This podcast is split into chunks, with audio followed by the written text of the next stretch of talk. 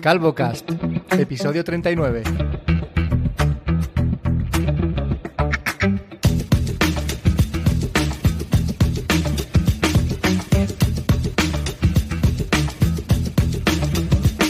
Bis. Episodio 39, bis. Bueno, ¿por qué bis? ¿Qué ha pasado? Cuéntamelo. Pues pasó que nuestra forma de grabar nos jugó una mala pasada. Te iba a decir la semana pasada, pero hace ya, ¿cuánto? ¿Un mes? ¿15 días? 15 días más o menos, sí. Hace un mes que no grabamos, publicamos, y 15 días que tuvimos ese problema. Pues nada, es que nos vamos a adelantar un poco, pero bueno, hacia el final de la historia. Estuvimos hablando de nuestra experiencia grabando con Jorge el otro día, con Zencastr, y diciendo que tenía sus problemas. Y después al terminar de grabar y de defender nuestro método, como es que esto está muy bien y qué pena que no pudiéramos hacerlo así el otro día, pues resultó que la aplicación que yo uso para grabar, y tú también, si no me equivoco, bueno, en el Mac, ¿tú qué usas? No, yo en el Mac uso GarageBand. Claro. Vale, pues yo uso Ferrit en el iPad, y resulta que por haber estado toqueteando el iPad, usando el navegador para buscar alguna cosa y tal, y haber dejado Ferrit en segundo plano, hubo un momento en que dejó de grabar y se perdió toda la pista. Con lo cual nos quedamos sin podcast. Pero bueno, nos quedamos sin episodio. Contado al final, vamos a retomar hacia atrás para que se entienda un poco mejor todo. Nosotros, como grabamos, hacemos una llamada por FaceTime o por el sistema que quiera cada uno, aparte, eso con el teléfono. Y luego yo con el iPad, tú ahora con el Mac, cada uno graba, tiene conectado ahí el micrófono y graba su pista en local. Esto nos da una calidad de sonido, para no ser algo profesional, es bastante buena, y es un sistema cómodo. Ambos tenemos cacharros varios, no es que tuviéramos que comprar nada aparte, y entonces, bueno, está bien. El problema es cuando quieres tener un invitado. Claro, no todo el mundo tiene un micrófono en casa, no todo el mundo tiene dos dispositivos, aunque esto es menos habitual, que pueda usar a la vez y tal. Entonces, para invitados, digamos que este sistema se hace un poco más difícil de usar. Y usamos una plataforma que se llama Zencastr, que está bastante bien, aunque también tiene sus problemas. Zencastr lo que hace es... la plataforma es como si fuera, pues vamos a imaginarnos en Skype, por ejemplo, que se usa mucho en los tiempos remotos del podcasting. O sea, te ofrece un chat de voz, incluso de vídeo si quieres, también puedes grabar vídeo. Y además va grabando la propia aplicación, servicio, como se quiera llamar. Va grabando las pistas de cada uno por separado. Quiere decir, cuando se acaba la llamada... cada uno tiene su propia pista por separado, que es lo bueno, para poder luego editarlas y tal. Está muy bien, es muy cómodo, pero Lucas la semana pasada tuvo un problema que nos va a contar ahora con Zencastr. ¿Que yo tuve un problema, cabrón? Si fuiste tú. Semana pasada, el mes pasado. No, con Zencastr, claro, porque todo esto... Viene a colación de cuando grabamos con Jorge, que a ti no se te escuchaba bien. Sí. Claro. Es que, a ver, vamos a partir de que yo no soy muy fan de Zencastr, porque ya he escuchado a otros podcasters usar la plataforma y con resultados cada 2 por 3 malos. Quiero decir que igual de 4 o 5 podcasts, pues uno pues falla o tiene algún fallo o se deja de escuchar en algún punto, porque al tú subir tu pista a internet... pues la conexión puede variar o simplemente el servicio, como ha pasado en algunos podcasts, el servicio se ha colgado online, con lo cual te has quedado sin pistas.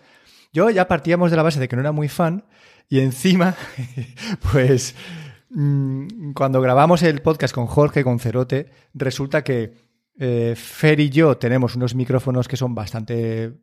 Bueno, no es que sean muy buenos, pero son pues bueno, una cosa media, que se escucha bien. Y Jorge era como el que peor audio tenía porque tenía unos auriculares de cable, ¿vale? Total, que cuando monto el episodio veo que mi audio es basura y que se escucha lata y no entiendo por qué, ¿no? Vale. Una pregunta dime. Antes de que sigas. Pero tú no grabaste con el micrófono el día de Zencastr y yo tampoco. Grabamos con los AirPods. Ah, es verdad, tienes razón. Es verdad. Claro, el tema era como Jorge luego... no tenía micrófono y queríamos que no hubiese una diferencia muy notable en la calidad de la voz de los participantes, decidimos grabar todos con auriculares para que la calidad fuese más o menos igual. Entonces, ni me acordaba. Es que la historia es que el iPhone hace una cosa que a mí me pone muy nervioso, que es cuando yo conecto el micrófono, o en este caso los AirPods, a GarageBand, me pregunta siempre en el teléfono, en el iPhone, empieza a salir un pitidito que me dice si quiero usar el micrófono del iPhone. Y claro, yo me pregunto, ¿por qué voy a querer usar el micrófono del iPhone en el Mac cuando voy a grabar un podcast en GarageBand si ya tengo conectado al Mac mis auriculares, mis AirPods en este caso, o ahora mismo tengo conectado un micrófono que es un ATR por cable, ¿vale? ¿Para qué cojones voy a querer usar el micrófono del iPhone que se escucha mal? ¿Vale? Esa es la Mac, duda. ¿No? ¿O del iPhone? No, del iPhone. El iPhone... Vale. Hace el sonidito y dice, ¿quieres usar el micrófono del iPhone para grabar tu podcast en el Mac? Pues no, evidentemente no, ¿vale? Pues no sé qué pasó, que como llevo los AirPods puestos con la reducción de ruido, pues no escucharía el aviso y directamente comenzó a grabar mi pista con el micrófono del iPhone. Con lo cual yo tenía el iPhone puesto como a 40 centímetros de mi mano derecha, entonces se me escucha lejos y mal, ¿vale? Esa es la razón. Entonces yo... Y tú, vamos, buscando la mejor forma de tener el mejor audio posible, los tres, entre Jorge, tú y yo, resulta que el que mejor audio de los tres tiene es Jorge con los peores putos auriculares, que esto tampoco lo entiendo. Pero que me parece súper bien, tío, porque el cabrón decía, es que yo no tengo nada, es que voy a buscar unos auriculares del año 2016. Bueno, los peores no, al final son unos auriculares de cable y es un ejemplo más de... que por mucho que te gastes en auriculares Bluetooth, pues en calidad de sonido el cable sigue estando ahí. Vamos a dejarlo. Bueno, al final lo bueno de esto es que realmente la persona que más cosas tenía que contar era él, con lo cual que se le escuche a él mejor que a mí, por ejemplo, pues me parece correcto, ¿vale? Me parece positivo para que la gente pueda escucharlo porque era él el invitado y era él quien venía a contar cosas del Apple Watch Ultra, del deporte y tal. Pero claro, la plataforma sí que te deja elegir cuál es la fuente de audio que tú quieres usar. Entonces yo en algún momento podría haberlo visto y podría haber cambiado la fuente, podría haber elegido los AirPods Pro y se habría solucionado el problema. Quiero decir que el problema no fue de Zencastr, que fue mío, que fue de mi iPhone, que al final el problema lo tenía yo y mucho hate hacia Zencastr y al final pues el hate me lo tengo que aplicar a mí mismo. Pero es que la semana pasada o hace dos o hace tres, no me acuerdo, la última vez que grabamos tú y yo solos, comentábamos esto, ¿vale? Comentábamos este tema y pues eso, comentábamos un poco que Zencastr era una plataforma online que no ofrecía toda la calidad posible de los micrófonos porque pues, comprimía los archivos y luego tú te los descargabas y tal. Y decíamos eso mientras grabábamos en nuestras casas con nuestros micrófonos medio buenos. Estábamos ahí, porque qué bien se está con estos micrófonos. Pues bueno, pues tu pista no se grabó, ¿vale? Total, que al final, tío, hemos hecho el ridículo un poco en estas últimas dos semanas, que es como una llamada de atención, ¿vale? Y fíjate bien en lo que haces, no seas tan pavo, no subestimes a plataformas que luego resulta que lo hacen mejor que tú mismo. Y en este tema tú comentas que Zencastr es una opción bastante viable para grabar más de dos personas, pero alguien me comentó, no recuerdo ahora quién, que existen, aparte de que existen más, existe una súper obvia que no hemos visto. A ver si caes. Que permita grabar las pistas por separado. Ajá. Pues no sé, ahora mismo me pillas en fuera de juego.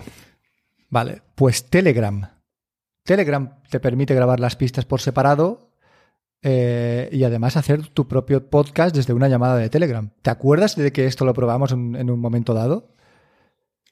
Pues no, la verdad. Si te digo la verdad.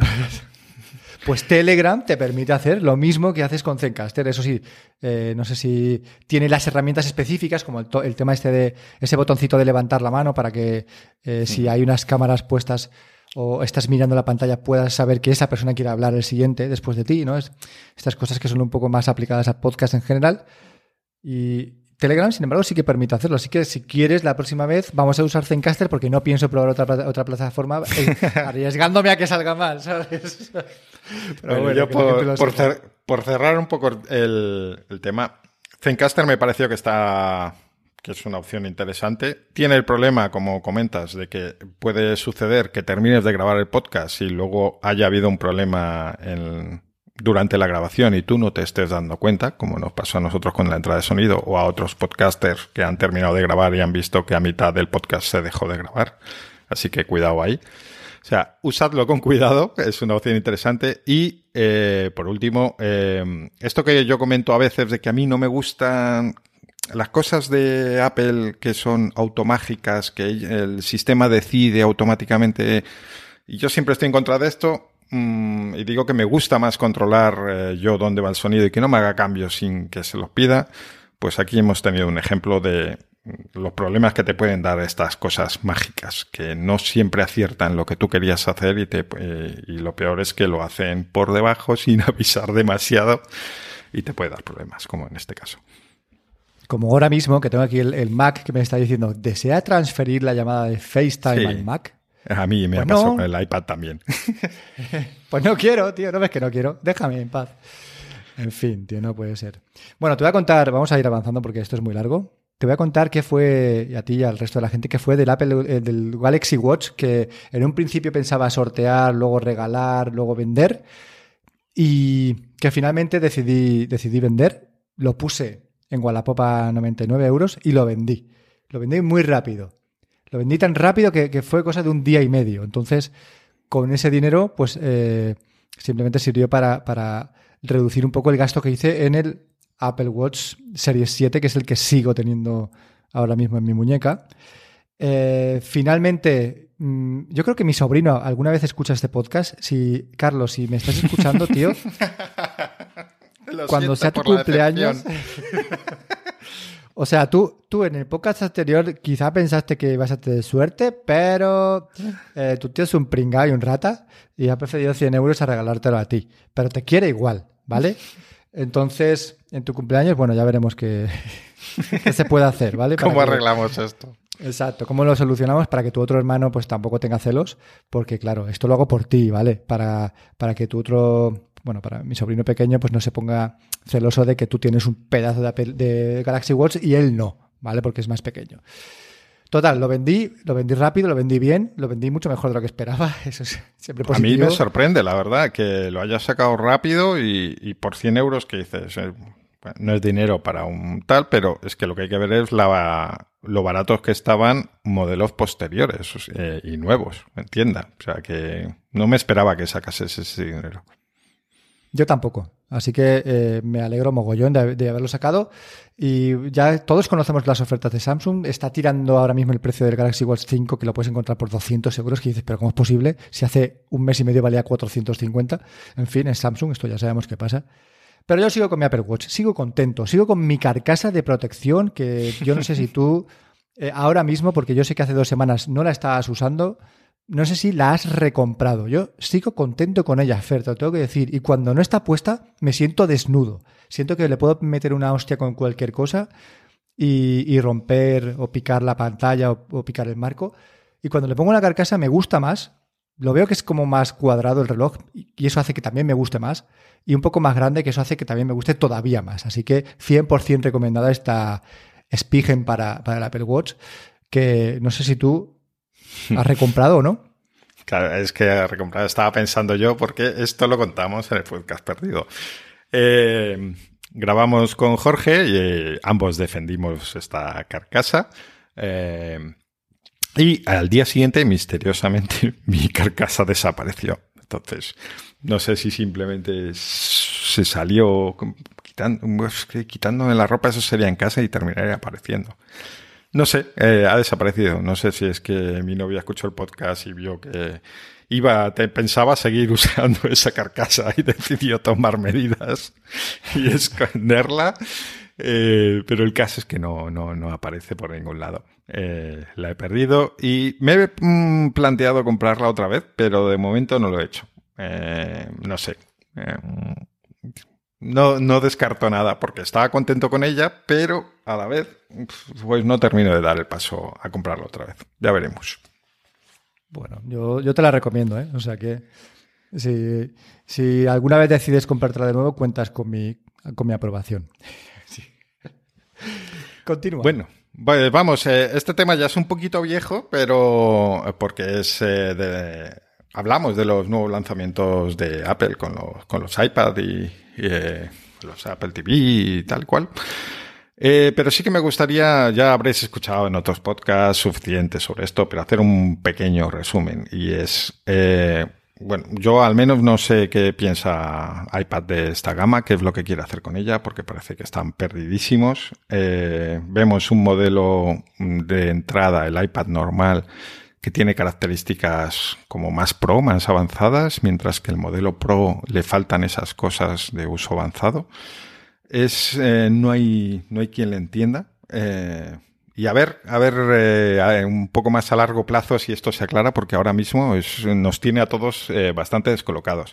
Lo peor de todo, pues ellos sabrán, porque tienen gente mucho más lista que yo y que le dedica más horas a pensar esto, pero a mí me parece un movimiento peligroso el haber quitado el iPad como puerta de entrada. Quiero decir, antes había un iPad a 379, que incluso lo podías encontrar un poco más barato en algún distribuidor, alguna ofertilla y tal y cual. Y ahora ese modelo vale 579, con lo cual han eliminado la posibilidad de comprarle a niños su primer dispositivo. Muchas veces era un iPad. Y ya se acostumbraban, entraban ahí como usuarios para toda su vida. Y por arriba incluso también, al menos yo es algo que he hecho en mi familia, que he promovido para gente mayor. Pues antes incluso de usar un teléfono móvil, aunque esto ya es, ahora ya todo el mundo lo tiene, ¿no? Hablo de hace unos años. Comprarles un iPad que era más grande, más fácil de usar y tal y cual, y más... con una calidad de prestaciones bien, pero ahora esa puerta también se cierra. O sea, una persona que no le vaya a dar un uso muy intensivo, ya si te vas a los casi 600 euros es mucho más difícil de justificar. Entonces, bueno, sí queda el modelo viejo ahí, que no sé si le han subido de precio también, pero al final es un modelo viejo de hace unos años y que cada vez esto irá peor. Con lo cual, bueno, resumiendo, nos hemos quedado sin un iPad, comillas, barato, el iPad de educación, el que compraban en colegios, parece ser, será en Estados Unidos, porque yo aquí, que yo sepa, no sé, en colegios no se estira mucho. Y bueno, a ver hacia dónde va esto, pero a mí me extraña mucho el movimiento, me tiene un poco perplejo. Yo, mira, como anécdota, no sé si la he contado alguna vez aquí, mi padre, cuando se jubiló, se puso a estudiar, ¿vale? Y lo primero que le dije cuando empezó su segunda carrera, y ahora ya ha acabado su tercera. O sea, esto es... Wow. Esto va así, ¿no? Y cuando empezó su segunda carrera, le dije que, bueno, él necesitaba, entre comillas, pues un dispositivo para llevarse a clases y para poder estudiar, para descargarse del aula virtual todos los apuntes. Y le dije que se comprara un iPad, me fui con él, se compró un iPad Air normal, no sé, creo que tiene el 4 o el 3, no estoy seguro. Tiene un iPad Air bastante antiguo. Y con ese iPad Air, hasta hoy, es con lo que ha estudiado. Y hablamos ya de que han pasado por lo menos 5 o 6 años, ¿eh?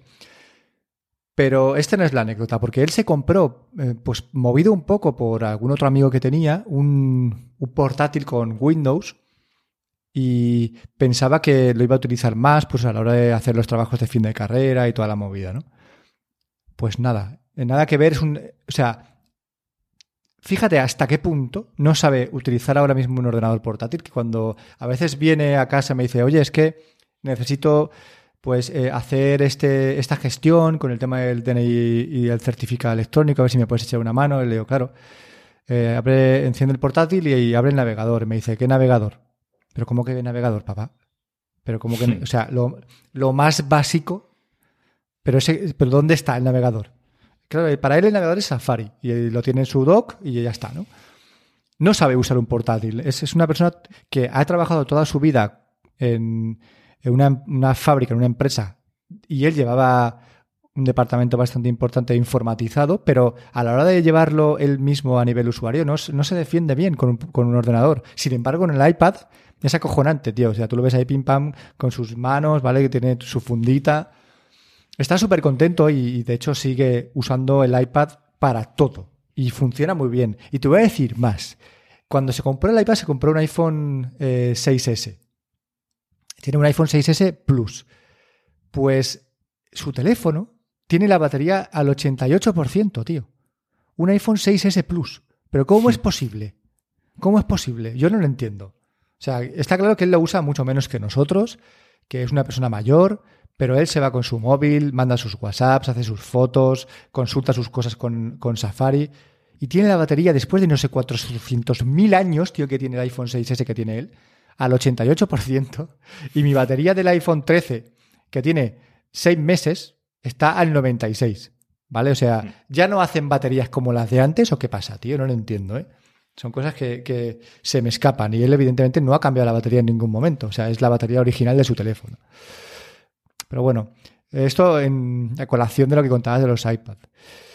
No lo sé, yo no sé hacia dónde va Apple con los iPad. La verdad es que también lo comentábamos hace unas semanas, no estoy nada interesado en las Keynotes, no me interesan los iPads, no me interesan los ordenadores. Yo tengo mi MacBook Air M1, que me va perfectamente, tengo mi iPhone, tengo mi Apple Watch, pero no estoy en la onda, no estoy en la cresta de la ola cada vez que hay una presentación. No me interesa lo que saquen más allá de las necesidades que pueda tener en ese momento. Y ahora mismo, por ejemplo, no necesito un ordenador, no necesito un iPad, no quiero otro reloj y el iPhone que tengo me va de puta madre. Con lo cual, toda esa información en forma de bola que te viene cada 2x3, la omito, tío.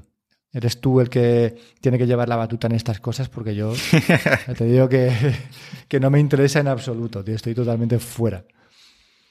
Pero mira, quiero continuar diciéndote y contándole a la gente una forma de ahorrar que cuando yo la hice, cuando yo me cambié, pensaba que me iba a costar más o que no iba a aguantar y sin embargo ahí sigo y cada día más contento. Y te hablo de Amazon Prime Music porque ya llevo muchos meses con esta aplicación desde que dejé Spotify.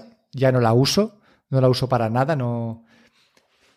La tengo instalada por, pues no sé, tío, si en algún momento necesito algo en concreto de ella, pero no la uso. Yo soy una persona que mayoritariamente escucha podcast cuando tiene tiempo libre para escuchar algo. Y cuando quiero escuchar música, sí que me jode no poder elegir una canción en concreto, por ejemplo, pero me basta con las listas de reproducción. Quiero decir, Amazon Prime Music está incluido en tu Amazon Prime.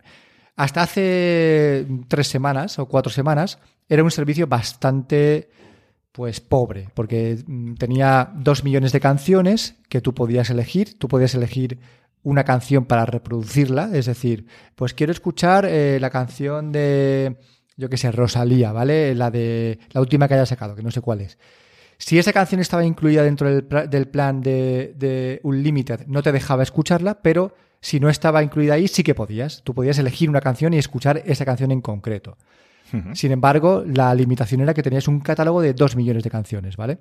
Eso sí, sin publicidad, con la posibilidad de tener tus listas y tus radios y con la posibilidad de descargar las canciones en local.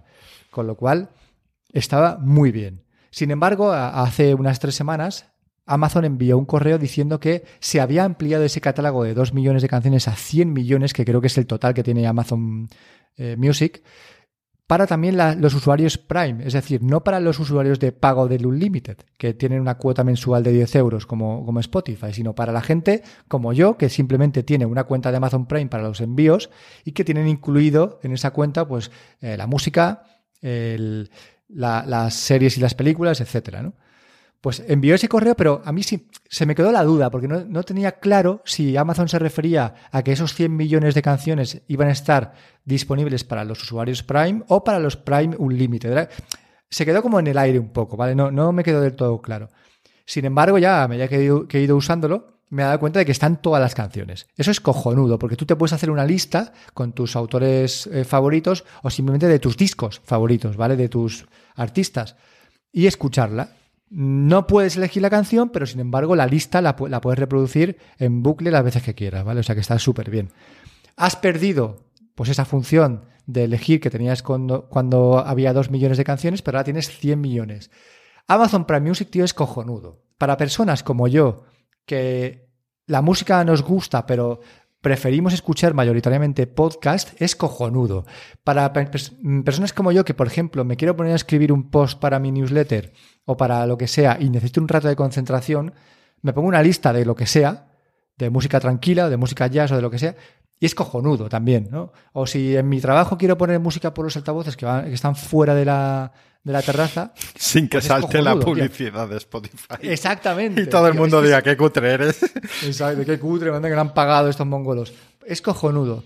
Yo, si fuera vosotros y os plantearais que la suscripción de Spotify es cara, además de que ahora va a empezar a cortar con el tema de que si no vives en la misma casa, pues lo que hace Netflix, ¿no? Va a empezar a limitar el uso. Dadle una oportunidad. La aplicación es fea, ¿vale? Tiene botones que no son cómodos. Por ejemplo, el de Alexa, que está incluido ahí, que no sé por qué lo hacen, pero que es un botón que ocupa espacio y que no queda muy, muy estético. Pero quitando eso, tú puedes elegir tus listas, te puedes guardar tus listas, crear tus listas de favoritos, reproducirlas. Puedes avanzar de canción las veces que tú quieras, no hay un límite. Lo que no puedes es ir hacia atrás.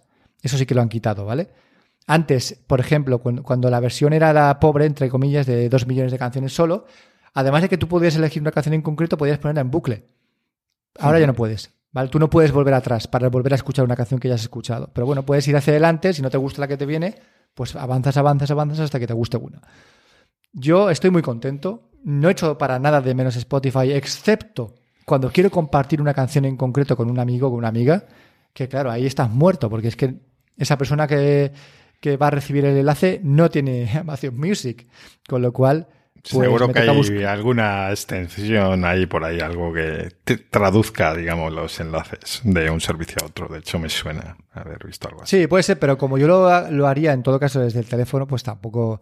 Quiero decir que lo que acabo haciendo es yendo a YouTube y compartiendo el enlace de la canción en YouTube y ya está, ¿vale? Que es lo que hacemos casi todos.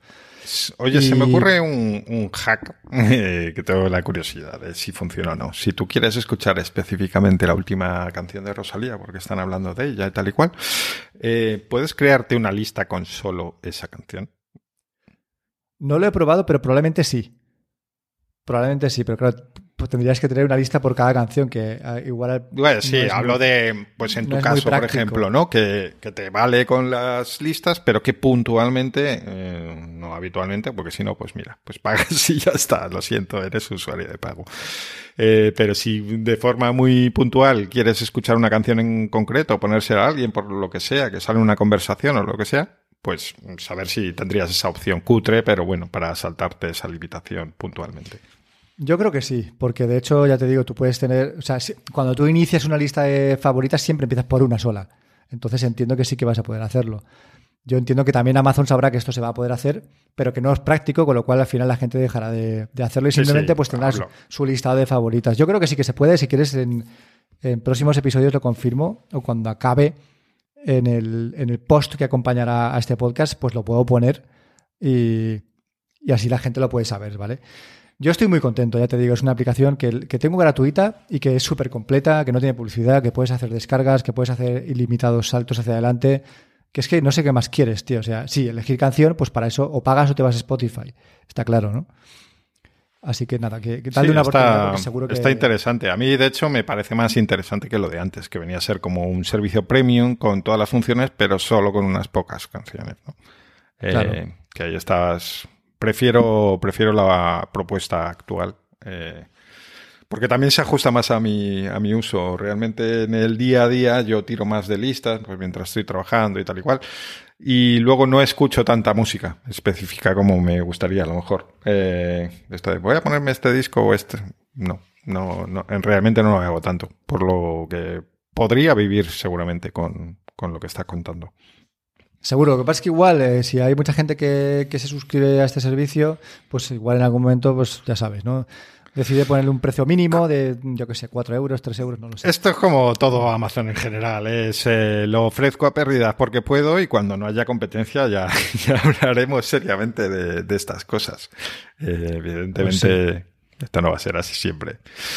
Pero bueno. Mira, te cuento rápido que estos días aquí en Valencia ha llovido muchísimo. Llevamos 2 días y medio, 3 días que ha sido realmente una barbaridad lo que ha llovido. Y hubo un momento en el que se cayó internet, se cayó la fibra y no teníamos internet en casa. Sí que había 4G, lo que pasa es que en mi casa, por ejemplo, la cobertura es bastante mala y de normal el 4G, pues en casa no va mal del todo, pero cuando estos días hubo tormentas, lluvias torrenciales, pues había 4G, pero iba a GPRS, ¿vale? Iba a una velocidad realmente espantosa, ¿no? No podías hacer prácticamente nada. Sé de qué me hablas. Sin embargo, claro, ahí... Te das cuenta de lo dependiente que eres de internet, ¿vale? Esto está claro. Yo creo que todo el mundo no es consciente hasta que no tiene internet de lo dependientes que somos, ¿vale? Porque se fue internet, se fue la fibra, de repente no podíamos poner los dibujos para ir en ninguna plataforma porque no había internet. Tampoco podíamos poner música porque la música que usamos va a través de streaming. No podíamos navegar porque, claro, si no hay internet no puedes navegar. Apenas podíamos mandar WhatsApps porque... Ya te digo que la red estaba mal, había mucha tormenta, mucha lluvia, mucho de todo.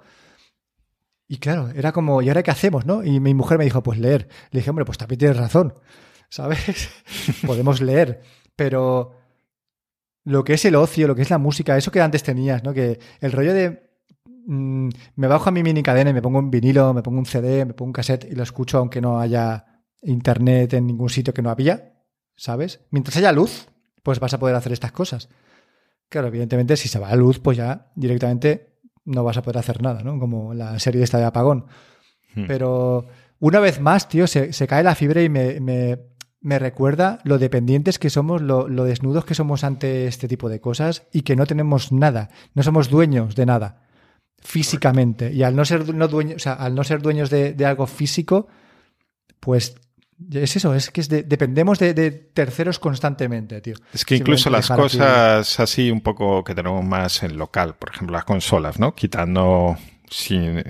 Dejando de lado servicios que mueren como Stadia. La Xbox. Dices, bueno, pues no tengo nada que hacer, quiero hacer algo y no tengo conexión. Pues me pongo a jugar a Xbox. Y la pones y vas a cargar un juego y lo más probable, no todos, pero sí la mayoría, nada más en arrancar te va a decir... Este juego necesita conexión para... si no se conectan los servidores, aunque sea un juego totalmente local, quiere decir que no esté tirando de conexión porque sea colaborativo o otras cosas, te va a requerir estar conectado para jugar. Entonces, efectivamente, no somos nadie. Nos quedan los libros y por poco tiempo. Imagínate, estás jugando con tu Xbox, tío, y avanzas 2 horas en un juego... Y te dice que eso no se va a poder grabar porque no te puede hacer el backup online, ¿no? De tu progreso. Y dices, hostia, ¿y luego qué hago? ¿Tengo que volver a rejugar estas 2 horas? No, es que no es práctico, ¿no? Tampoco es que tengas tantísimo tiempo como para dedicar ahí y regalárselo. Bueno, en ese caso yo creo que se grabaría en local y luego ya se subiría, pero bueno, a ver si se sube bien luego. Claro, pero no está claro, ¿no? Hasta que no estés ahí en la tesitura no sabes qué es lo que va a pasar exactamente. En fin, que no somos nadie. Bien, vamos a seguir con una petición a los usuarios, que curiosamente esto es algo que ha mejorado desde que el podcast que grabamos. Quería preguntar a los usuarios qué hacéis con el spam telefónico. Porque, vamos a ver, yo últimamente estoy recibiendo muchísimo, lo he comentado con gente de mi entorno y también... Es decir, muchísimo es... el spam telefónico lleva mucho tiempo con nosotros, pero últimamente es una burrada la cantidad de llamadas de spam que estamos recibiendo muchos. Y sé que en Android hay la opción que Google te filtre las llamadas y ya directamente cuando vas a coger la llamada ya te dice esto es posible spam o te pone spam directamente o bueno te avisa para que si quieres ya lo bloquees directamente sin coger. En iOS no tenemos esta opción, sin aplicaciones de terceros, que ahora vamos ahí. Y lo que tienes que hacer es o pasar de llamadas de extraños, que es lo que hace mucha gente, y es algo que a mí me fascina, porque digo, pues, que no sé si es porque por mi trabajo yo recibo llamadas de extraños habitualmente. Me fascina que pueda la gente decir, bueno, es de desconocido, pues no lo cojo. Oye, pues hay muchos desconocidos que pueden llamarte, ¿no? Por motivos legítimos. Pero bueno, tienes que coger la llamada, decir, no me interesa, no señora, no quiero cortarte, sé que estás trabajando, pero por favor vamos a sacar esto lo antes posible porque si no te voy a cortar. Y luego bloquear ese número.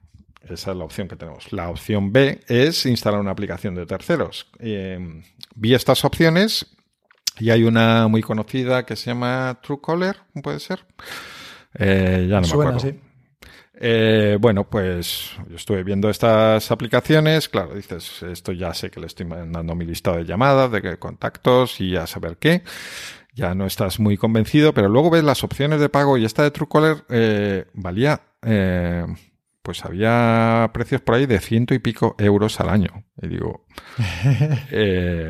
esto es un timo directamente, punto número uno. Y punto número dos, es que ya no es solo que no vaya a pagarlo, es que no quiero ni instalar pruebas ni nada porque esta aplicación que se basa en que yo reciba spam y que esté dispuesto a pagar 100 y pico pavos o 100, aunque sea al año, es que estos son capaces de darle mi teléfono luego a listas de spammers. Es que porque su modelo de negocio es un poco como lo que se decía en los antivirus, ¿no? Que en sus tiempos, me acuerdo que se decía que muchos de los virus eran creados por las empresas de antivirus para que tú tuvieras esa necesidad de tener un antivirus. Son teorías de la conspiración, pero aquí es que realmente me dio miedo. O sea, no quise instalarme esta aplicación. Entonces, pues bueno, como decía, pregunta a los usuarios a ver si alguien tiene alguna opción, alguna aplicación más fiable por sus opciones de privacidad. No sé, ¿qué hacéis vosotros con el spam? Porque se está volviendo un verdadero fastidio. Y, bueno, muy pesado. Yo creo que Apple, es que no sé si esto es algo de España, pero pues debería hacer algo con esto. Sé que, claro, esto entra...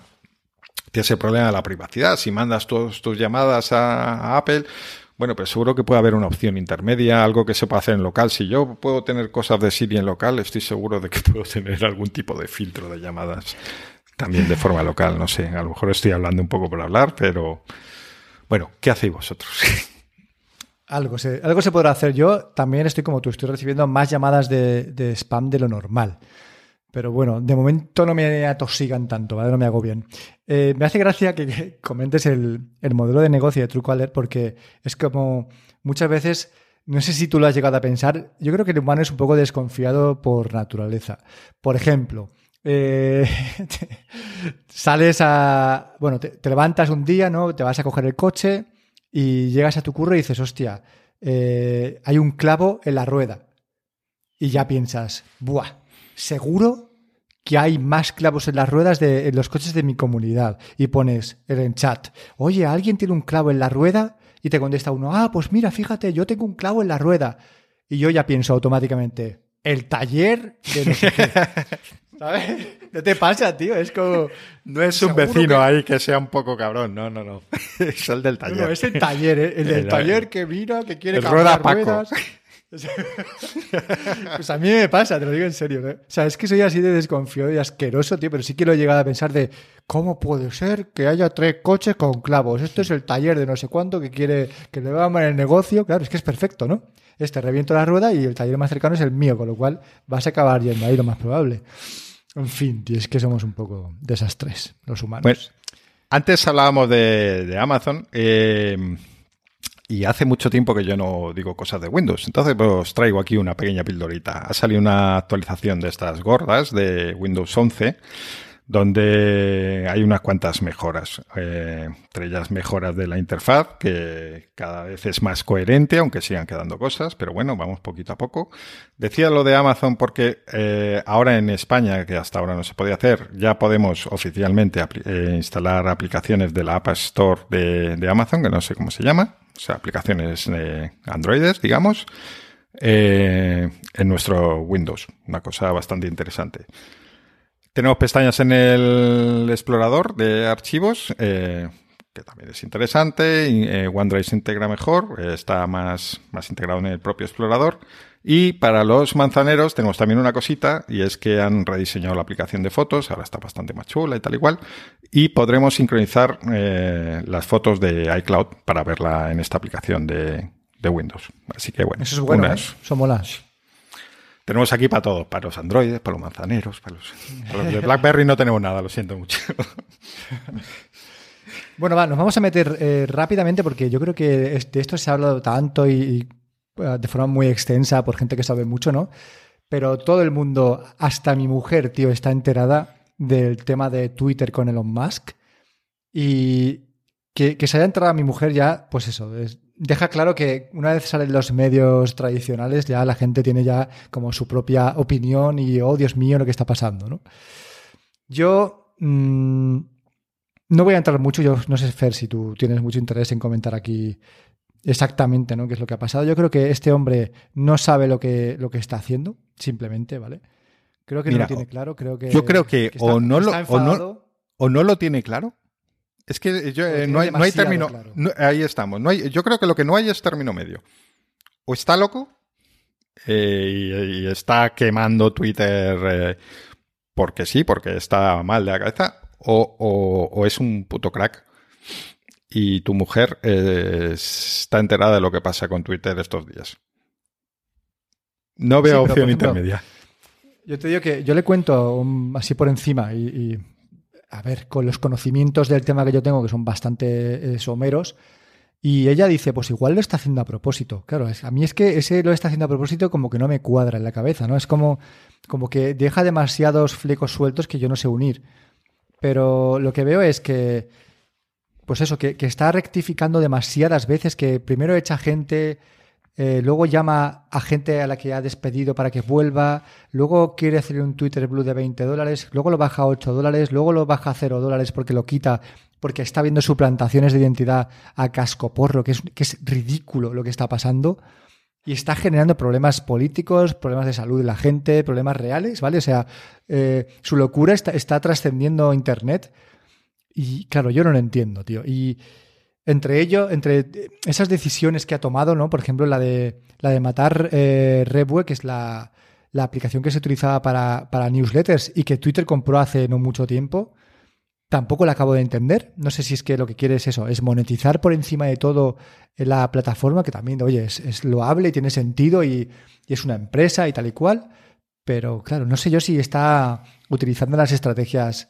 que son lógicas, aunque, bueno, lo que tú dices, es un tipo que viene de Tesla, que viene de SpaceX, que tonto no es, será especialito, pero tonto no es, tío. Entonces, no sé, sinceramente, yo no lo sé lo que quiere conseguir, ¿no?, con todo esto. Sin embargo, está consiguiendo algo que no sé si era su objetivo, pero es que mucha gente empieza a interesarse por alternativas. Desde aquí quiero decir, y desde ya, que Mastodon no es una alternativa a Twitter. Ambas pueden convivir, ¿vale? Si estás en una, no tienes por qué no estar en otra. Son cosas distintas, con unas formas de funcionamiento distintas, pero hace que la gente empiece a desviar su mirada de Twitter y vea que, pues oye, quizá detrás de esto haya otras cosas que me puedan interesar. Yo no sé cómo lo ves tú, Fer, pero ahora hablaremos de Mastodon un poquito. Yo tengo cosas que contar de ahí. Pero quiero saber primero tu opinión de qué es lo que está pasando, hacia dónde crees que va el tema, qué piensas hacer tú. Cuéntame un poco de esto. Yo no sé hacia dónde va el tema. Sí que me parece bien que se centren un poco, quiero decir, lo de matar review. Esto de notas, sí lo veo bien porque había una opción que estaba en desarrollo que venía a ser como meter blogs dentro de Twitter. Y yo no le veía mucho sentido porque nadie lo había pedido y no era necesario y era quizá meter ruido en Twitter. Entonces, él ha parado eso, ha dejado de destinar recursos a eso y lo que sí que va a traer es que tú puedas poner puntualmente un texto más largo para evitar las típicas capturas cuando, pues típico, alguien famoso tiene que, o no, ¿no? Pero bueno, el ejemplo de un famoso que tiene que hacer un pequeño comunicado, pedir perdón por algo, lo que sea, y escribe eso, no le cabe en tweets, no quiere hacer un hilo, no sabe hacerlo, no le apetece, y lo escribe en la aplicación de notas del iPhone o de su teléfono y pone las capturas. Eso es súper cutre. ¿Sabes?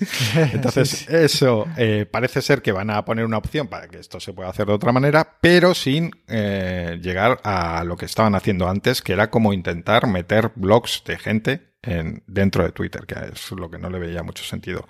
A lo de las newsletters, pues tampoco sé por qué Twitter, o sea, no me parece mal que lo haga, pues bien, pues muy bien, pero no sé por qué se tienen que meter ahí, no le termino de ver el sentido, entonces no me parece mal tampoco que lo eliminen. Entonces sí que veo cosas interesantes, luego lo de los bandazos estos que estamos dando con la opción de pago y tal. Lo que está claro es que está dinamitando, está haciendo las dos cosas, fíjate, porque está dinamizando y dinamitando a la vez. Pero está como forzando un debate muy rápido sobre hacia dónde debería ir Twitter y, bueno, es un estilo un poco tormenta de ideas que en vez de hacerla en un grupo cerrado lo estás haciendo en directo y en una plataforma llena de trolls, porque claro, es que esto, Twitter no es una red social cualquiera, no tiene tantos usuarios como otras muchas, pero lo que sí que tiene es muchísimo impacto y lo hemos visto con esto de las suplantaciones, por ejemplo, la farmacéutica Lilly, que simplemente por un tuit que pusieron que iba a bajar el precio de la insulina o que iba a ser gratis o no sé qué. Al momento ya las acciones cayeron a lo bruto. Ahí se demuestra el poder de Twitter. Bueno, es una red donde tienes que tener mucho cuidado y, claro, si pones a un tío con un perfil como el de Elon Musk, pues va a haber muchísima gente intentando trolearle porque pues Twitter es así. Entonces es peligroso esta forma de trabajar en directo, pero bueno, no sé cómo... Es que es un poco como lo que decía antes, que no va a haber término medio. Esto va a ser o muy bueno o muy malo. Twitter lo que está claro es que estaba estancada, estaba perdiendo fuelle poco a poco, los usuarios se iban yendo y no venían muchos usuarios nuevos. Y entonces, pues puede terminar siendo bueno después de esta época de caos. Claro. O puede ser muy malo y ser el fin definitivo de Twitter. Lo que no veo es un término medio, un que volvamos a una estabilidad normal o a donde estábamos antes. Quizá parece que haya dinamitado los cimientos y los que queden en pie son los que se van a quedar, ¿no? Es algo así. ¿No? Sí. Da la sensación. Pero bueno, mientras tanto, mientras esto ocurre, mientras la gente habla, mientras los medios hablan, mientras todo el mundo se queja, mientras unos pagan y otros no pagan, mientras los que pagan de repente tienen algunos privilegios que luego dejan de tener, la gente, digo la gente y me estoy equivocando, ¿vale? Algunos usuarios, entre ellos pues yo mismo, gente que quizá tenga ganas, ¿no?, de salir de ahí y buscar otras alternativas, se fija en Mastodon. Mastodon es una red descentralizada, es parecida a Twitter en cuanto a que tú puedes publicar tus estados, sin embargo tienen muchas diferencias que una persona que no es muy tecnológica pues o no va a entender o no va a querer investigar o se va a abrumar y va a dejar de publicar en esta red y se va a volver a Twitter, ¿no? Sin embargo, ¿qué puedo decir de mí mismo? Yo ya me abrí cuenta en 2018 en Mastodon y he vuelto en la última oleada, ¿no?, que ha habido de Elon Musk y todo lo que ha pasado. ¿Por qué creo que esta vez es diferente? Porque esta vez he entendido el sentido de la red. Ya no tengo las dudas que tenía hace años y lo he entendido porque le he dedicado un poco más de tiempo, porque ya no es estoy 2 días, veo que pues, hay muy poca gente o que lo que dicen no me interesa o que solamente hay nerds. He entendido por dónde funciona, por dónde va, hacia dónde va y estoy a gusto. Y una de las cosas que más he dicho ahí es que estoy tranquilo. Estoy a gusto, me siento feliz, tío. Creo que hay un rollo totalmente diferente al que hay en Twitter y lo digo totalmente en serio, ¿eh? No, parece... No, sí, estoy de acuerdo, estoy totalmente de acuerdo. Tú entras, tío, y la gente es tranquila, tío. No hay hate, no hay malos rollos, no hay publicidad que constantemente te está metiendo en el timeline, no hay favoritos, cuentas de otras personas que otras personas siguen, retweets de... No hay postureo. No hay, exacto. No hay marcas, tío. No hay gente queriendo venderte cosas todo el tiempo. Sí que hay, pues eso, hay gente que, pues lo de siempre, ¿no? Que tiene sus podcasts o sus historias. Pero... es muy tranquilo, tío, y se está muy bien, y se está muy a gusto. Y tienes 500 caracteres para escribir lo que quieras, que son muchos caracteres, tío, que no tienes que estar preocupándote de si te va a caber el tuit o no. Y luego tiene toda la parte parecida a Twitter. Puedes hacer follow a la gente, favoritos, retweets. Es muy sencillo, ¿no?, en ese aspecto. Pero tiene un problema grave, a mi forma de ver estas cosas, y es que tiene muchas instancias. Eso significa que hay muchos servidores, que tú te puedes registrar en uno igual que te puedes registrar en otros 25.000. Y eso, si alguien quiere suplantar tu identidad, lo tiene tan fácil como registrarse con tu nombre de usuario, copiar tu foto y tu bio y ponerla en cualquier otro sitio que no sea el servidor en el que tú estás. Lo veo mal, lo veo un problema grave, sobre todo para gente que tenga muchos followers. Lo han solucionado regular, porque hay una manera de que tú te puedas verificar en esos perfiles gracias a tu página web. Tú escribes un código en tu página web y Mastodon interpreta que tú dices quién eres, ¿no? O sea, tú eres quien dices ser, con lo cual te pone una especie como de verificado, que no es la medallita esta que hay en Twitter, sino que ese verificado está en tu página web, en el texto de tu página web dentro de Mastodon, en el enlace, y gracias a eso tú puedes saber que la persona que dice que es, por ejemplo, Emilcar, y que su página web que tiene abajo es emilcar.es y aparece verificada en verde, pues tú sabes que es él. Pero puede haber otro Emilcar en otra instancia, en otro servidor, que no sea él porque no tenga esa página verificada, sin embargo sí que la ponga. No lo sé. Esto no me cuadra mucho. Yo creo que tienen que dar una vuelta de tuerca y, bueno, pues mientras lo hacen... yo creo que alguien será suplantado y pues tendrá problemas, ¿vale? Sobre todo gente con muchos followers. Yo os animo, igual que os decía antes, que probarais Amazon Music Prime o Prime Music, que probéis Mastodon, que no es tan complicado, que se está muy bien, que hay una herramienta que se llama Tweetodon que te permite saber cuántos de tus personas que sigues están en Mastodon ya, para que no vayas de cero, ¿vale? Que puedas ir siguiendo perfiles. Y que poco a poco te generes tu red ahí y ya veréis qué agusticos está, tío. Es como estar en una maquita tomando el sol con una caipiriña al lado, tío. Es como estar en Twitter hace varios años. Es el mismo espíritu. O sea, no es como ahora que dices que cada vez que vas a poner un tweet dices, ¿lo pongo o no? Porque es que... tienes que pensarte muy bien lo que dices, porque si recibes respuestas probablemente sean malas, o sea, sean de gente que se indigna, que lo retuerce o que tiene sus propios problemas y que usa tu tweet para canalizar toda su mal rollo y tal. Mientras que en Mastodon se ve este espíritu de antes, y es curioso porque cogiendo, claro, ¿a quién sigues? Pues a gente que seguías en Twitter. Evidentemente, no sigues a gente nueva que conoces de repente, eso ya vendrá luego, ¿no? Pero cuando empiezas con gente de Twitter. Dices, qué curioso, que siendo la misma gente, aunque sea un grupo mucho más reducido, el ambiente sea completamente distinto. Y es que se ve, la forma de publicar de la gente, no publica las mismas cosas en Twitter que en Mastodon, ni de la misma manera.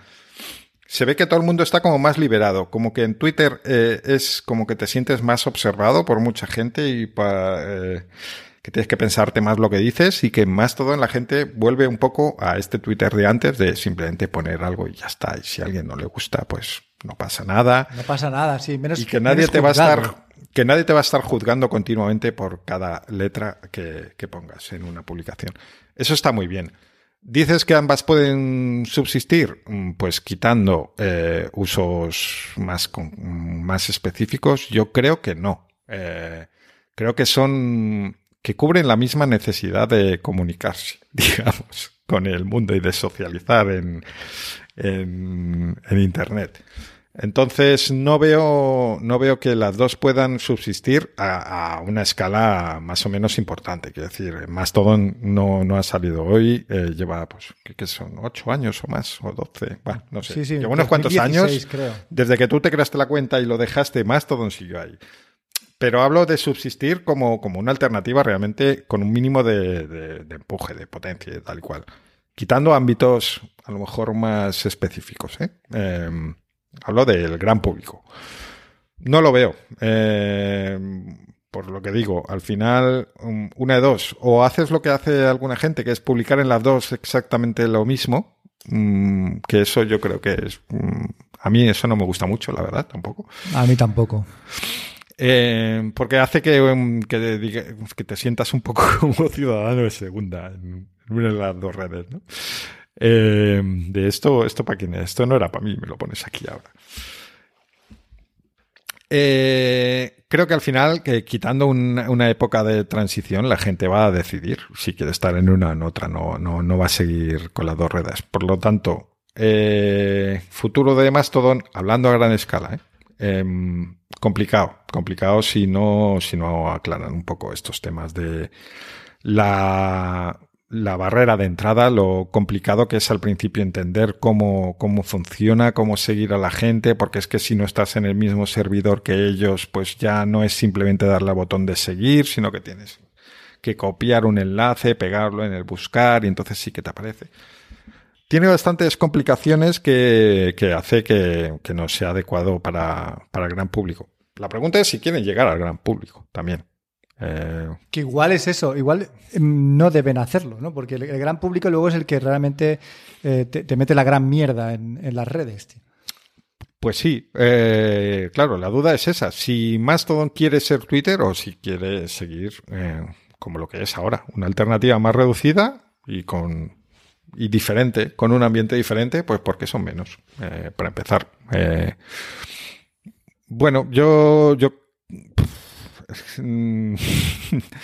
creo que Twitter se terminó convirtiendo en lo que es, porque es eso, crece mucho y llega un momento que es que ves lo que hay, ¿no? La culpa no es de Twitter, la culpa es de la gente. O sea, los comportamientos que ahora en Twitter son lo que tenemos en la calle.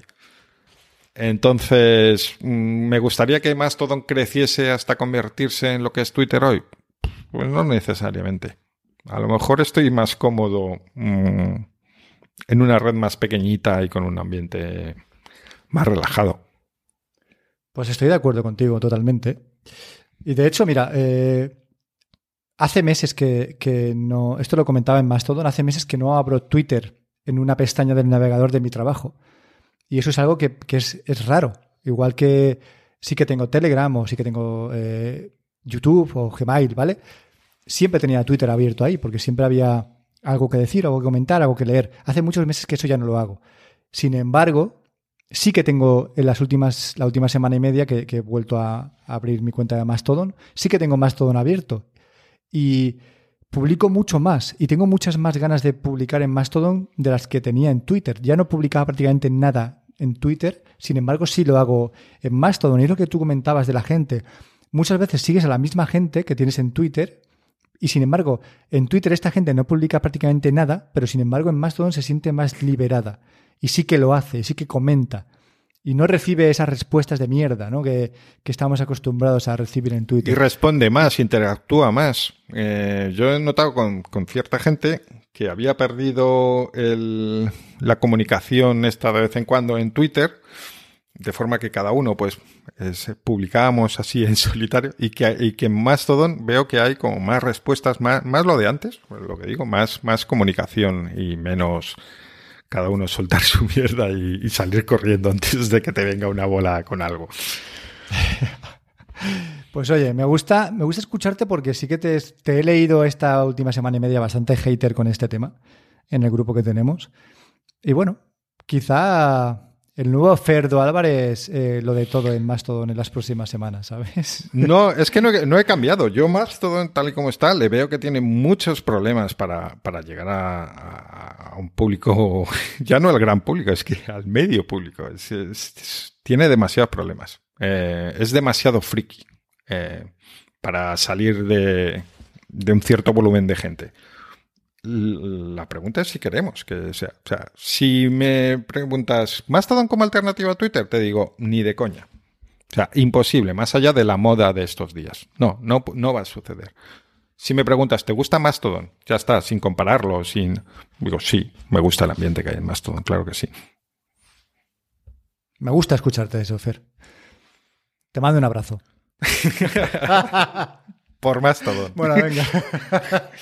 Dejamos esto aquí, nos vamos directos a recomendaciones. Otra vez llevamos una hora de podcast y esto, joder, es que, en fin, siempre pasa igual. Y voy a empezar yo comentando las últimas series que he visto y que me hayan gustado. Y, por ejemplo, hemos visto The Undoing, que es una serie de HBO. Es una serie en la que sale Nicole Kidman y sale un actor que si no lo llego a ver en la serie, pues... es típica persona que piensas que se ha muerto pero que sigue viva, ¿vale? Que es Hugh Grant. Tío, ¿te acuerdas de Hugh Grant? Pues sale en la serie. Y la serie está súper bien. Se nota que detrás están los guionistas de Big Little Lies. Se nota muchísimo porque el ambiente, la atmósfera que hay, el tipo de diálogos, cómo se meten dentro de los personajes y los exponen. Y, bueno, para mí, que me encantó Big Little Lies, The Undoing me ha gustado mucho. No me ha gustado tanto como Big Little Lies, pero me ha gustado mucho. Y comentábamos en el podcast perdido que Nicole Kidman siempre hace el mismo papel, tío. Y es que me hizo mucha gracia, ¿no?, lo que comentaste. Y yo te dije, es una mujer que siempre pone las mismas caras. Y tú me dijiste por qué. A ver, ¿por qué pone siempre las mismas caras, Fer? Porque no puede poner otra, no puedes tirarse. No puedes tirarse. Pero se puede mover. Siempre tiene su cara de preocupación inexpresiva, así de como medio asustada, medio borde, pero no sale de ahí, no puede sonreír, no puede hacer nada. Pero bueno, para ese papel, pues... Vale, pues perfectamente, baja. Sí. O sea, ahí estamos. Está totalmente en la onda. The Undoing, una serie de HBO, está bastante bien, le podéis dar una oportunidad. Sigo con She-Hulk en Disney Plus, que es una serie que empezamos a ver, porque llegó un punto en que se hizo bastante viral, todo el mundo se metía con la serie, decidimos darle una oportunidad, vimos 3 episodios, tiene algo súper malo, que es el CGI, que son los efectos especiales de cuando ella está transformada, que muchas veces te sacan de la serie porque se nota que está hecho por ordenador y se nota muchísimo, tío, es como si estuviera superpuesto en la imagen, ¿no? Una vez dejas eso de lado, le volvimos a dar la oportunidad, la hemos acabado y nos ha gustado mucho. Es una serie entretenida, es una serie divertida, es una serie de superhéroes y que traspasa no sé si se dice la cuarta pared o algo así, cuando ella habla a la cámara muchas veces, ¿no? Y me parece guay, tío. Es una serie para desconectar. Una serie que si no tienes nada que ver, que te va a alegrar, que te vas a reír y que te va a hacer pasar un buen rato. Son episodios de 20 y pocos minutos, con lo cual, oye, la acabas de ver enseguida, ¿vale? La tenéis en Disney Plus y la recomiendo. También hemos acabado Apagón en Movistar Plus. Es una miniserie, solo tiene 5 episodios. Vale la pena. Vuelvo un poco a lo que se comenta muchas veces de series españolas en las que los actores y actrices sobreactúan, tío. Parece que es un mal endémico de las producciones de aquí, tío, ¿no? Es que dices, tío, ¿por qué está poniendo esa careta si no coincide con lo que está ocurriendo, no? ¿Por qué ese tono? Bueno, si dejas eso de lado, como en la de Anduin dejas de lado la cara de Nicole Kidman, Apagón es una serie que está guay, que te pone un poco en este futuro distópico de que de repente hay un cataclismo y te quedas sin electricidad en el planeta. En este caso no es en el planeta, es en algunas zonas del mundo, entre ellas España, y cómo sobreviviría la gente. Son 5 episodios. Cada episodio está dirigido por un director o una directora diferente, con lo cual es un enfoque completamente distinto al episodio anterior, no son autoconclusivos, aunque el primero y el último sí que tienen una línea entre ellos. La recomiendo, de verdad que yo creo que os va a gustar y dadle una oportunidad. Y acabo tema series con Cómo meterse en un jardín, que la estábamos viendo en HBO, que la hemos dejado un poco en stand-by de momento y que no sé si la vamos a recuperar. No está mal, es un poco rara porque habla de un asesinato cometido por un matrimonio que nunca te esperarías que ese matrimonio pudiera hacerlo, ¿no? Entonces están ahí investigando qué es lo que ha ocurrido. No está mal, pero no sé si vamos a continuarla porque, bueno, hay muchas más series y últimamente estamos dándole más oportunidades a las películas. Así que el poco tiempo que tenemos después de la cena, pues preferimos dedicarlo a una peli que a ver series. No sé, esto es lo que hemos visto, Fer. ¿Qué tienes tú para la gente? Pues yo tengo también una serie. Últimamente estoy usando más Apple TV Plus o como se llama el servicio, porque ya estoy perdidísimo. Básicamente porque se me acaba la suscripción y no quiero y no voy a pagarlo. Entonces estoy aprovechando para ver un poco lo que hay. Y he visto Después del huracán. Es una serie de unos 8 o 10 capítulos que termina basada en hechos reales. El huracán Katrina, cómo se vivió en un hospital o dos, según se vea. Está bastante interesante. Se hace un poco larga a veces. De esto que dices, yo aquí sobre la mitad metería tijera porque ya me he hecho una idea. Pero cuando termina la serie... ves que a lo mejor tiene sentido que sea tan larga, porque realmente se plantea un debate moral en la serie, que terminas de verlo en los últimos capítulos, y digamos que tienes que prepararte realmente para responder a esa pregunta. Porque se puede responder muy fácilmente. Tú el primer día te hacen esta pregunta, es que no quiero adelantar el final de la serie. Y podrías decir, pues, ¿estás a favor del aborto? Sí, no, ya está. Das una opinión así sin más. Pero si te han ido poco a poco presentando la situación para que tú te pongas realmente en el sitio de quienes tienen que tomar decisiones, quizá no cambies tu decisión, pero lo ves un poco distinto. Entonces me ha parecido bastante interesante. Luego os traigo también un servicio web o aplicación o como, y es se llama Readwise, que por cierto lo estoy viendo mencionar últimamente. Se ve que se filtró nuestro episodio nuevo. Este es un servicio que es curioso.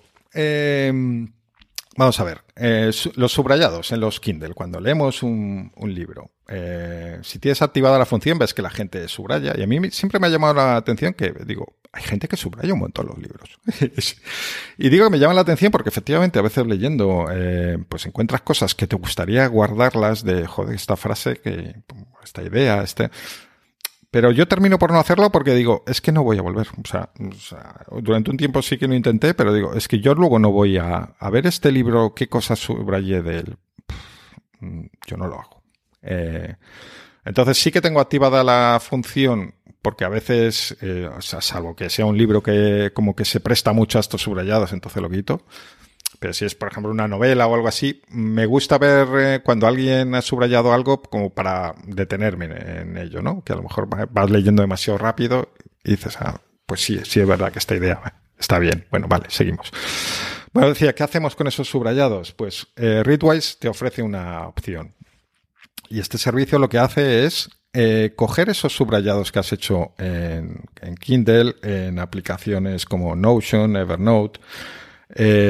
bueno, varios sitios, ahora no me acuerdo todos los servicios con los que es compatible, y te envían un correo con el mínimo es 5, pero pueden ser más, con 5 de estos subrayados para que tú, digamos, vuelvas a ellos, para que los revises. Entonces está bastante interesante, más de lo que parece. Yo os animo a probar el servicio. Tenéis también la opción de poner libros incluso que no hayáis leído, porque podéis ver los subrayados de otra gente. Yo lo hice, por ejemplo, con el libro del Club de la Lucha. No me preguntéis por qué elegí este libro, la verdad. No sé si es que estaba sugerido o algo así, porque no se me habría ocurrido, pero lo añadí. Y vi que tiene realmente frases... impactantes, ¿no? Y que sobre las que mola volver. Y bueno, no sé, me ha parecido muy, muy curioso el servicio. ¿Cuál es el problema? Que como todo ahora es de suscripción y no es una suscripción barata, creo que anda sobre los 7 euros al mes. Si queréis probarlo, tenéis un mes gratis. Os voy a poner un enlace de estos referidos, como se llamen, porque os dan un mes más. Serán 2, y si no, pues os vais directamente a readwise.io y lo probáis sin este enlace. Qué guay, esto me gusta mucho. Lo comentamos en el episodio perdido. En el otro episodio lo vendí mejor, yo creo, que hoy. Fíjate. Bueno, puede ser. Me parece súper guay, ya te digo. Vamos a acabar con recomendaciones. Tengo 2. Una de ellas es una aplicación para saber el precio de la gasolina. El precio de las gasolinas a tu alrededor. La aplicación se llama Gas All, está para iOS y está para Android, y desde que la uso he ahorrado un montón de euros, porque parece una chorrada, pero he encontrado diferencias de hasta 18 céntimos en las low cost, y esto no lo entiendo, Fer. No sé si tú tienes una explicación, pero yo, que siempre iba a poner gasolina en una low cost que para mí era la más barata, resulta que hay una como 15, 16, 17 céntimos más barata que mi más barata, ¿sabes? Lo cual quiere decir que tu investigación inicial no fue muy buena, ¿sabes? Fue una mierda mi investigación inicial. Pero me sorprende que sea tan barata una low cost, tío, comparada con otra low cost, ¿sabes? No lo entiendo, tío, no. La verdad es que me parece... Es de low cost. Es que es de low cost. Bueno, esta aplicación está súper bien. Os la descargáis. Podéis decirle que os busque solo gasolina sin plomo o diésel según lo que consumáis. Podéis decirle que amplíe el rango de kilómetros a vuestro alrededor para que os dé las gasolinas que hay. Podéis ordenar por precio. Podéis hacer favoritas para que en un botón dedicado tú le das ahí y solo aparecen las gasolineras que tú has marcado como favoritas, con lo cual sabes perfectamente y rápidamente qué diferencia de precios hay. Se actualiza constantemente con los precios que hay en las gasolineras. Esa era una de mis dudas. Un día fui a comprobarlo personalmente a ver si era cierto, y sí que se actualiza correctamente. De verdad. Y es gratis, o sea, ¿qué más queréis? Por solamente 99 céntimos le podéis quitar los anuncios. Yo le he donado ese euro al creador y le he dado las gracias, tío, porque con diferencias de 10, 15, 18 céntimos puedes ahorrar cada 50 euros 8 o 9 euros de dinero, tío. O sea, es que es mucha pasta. Gas All para todos vosotros. Bien, y sí. Acabo con una recomendación, ya que os vais a pasar muchos de vosotros a Mastodon, que estoy seguro, ahí os espero, para que uséis una app que está en iOS solo, que se llama Toot. T-O-O-O-T. O sea, fatal. El naming muy mal. Porque cuando busquéis aplicaciones para Mastodon veréis que muchas es Tot, Tut, Mastut, Totit, no sé, estas mierdas. Pero bueno, dejaremos la aplicación en el blog para que podáis echar un ojo. Y para mi gusto es la mejor. En general, las aplicaciones de Mastodon que hay en iOS no están mal. Otra alternativa interesante es Metatext, que la usa bastante gente. Pero bueno, la oficial no está mal, Metatext no está mal, Tut para mi gusto está bastante bien. Pero bueno, es cuestión de que vosotros probéis y veáis cuál se adapta mejor a vuestro uso, cuál es la interfaz que más os gusta y tal y cual. Y ya con esto hemos acabado recomendaciones, Fer. Vamos rápidamente a hacer el sorteo, ese sorteo que dijimos hace 2 meses que íbamos a hacer en mi de un año de mi newsletter. Han participado 6 personas que voy a pasar a comentar para que ahora cuando pidamos a Alexa el número, pues sepáis si habéis ganado o no, ¿vale? Y que esto sea súper limpio y en directo.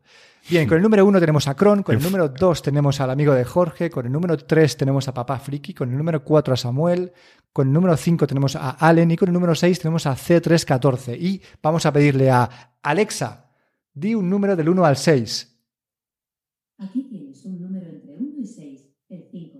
El 5, con lo cual, Allen, enhorabuena, me pondré en contacto contigo si puedo. Si no me pongo en contacto contigo es porque no he podido, pero tú lo puedes hacer si escuchas el podcast. Ponte en contacto con nosotros en Twitter, por correo, en el blog, por donde quieras.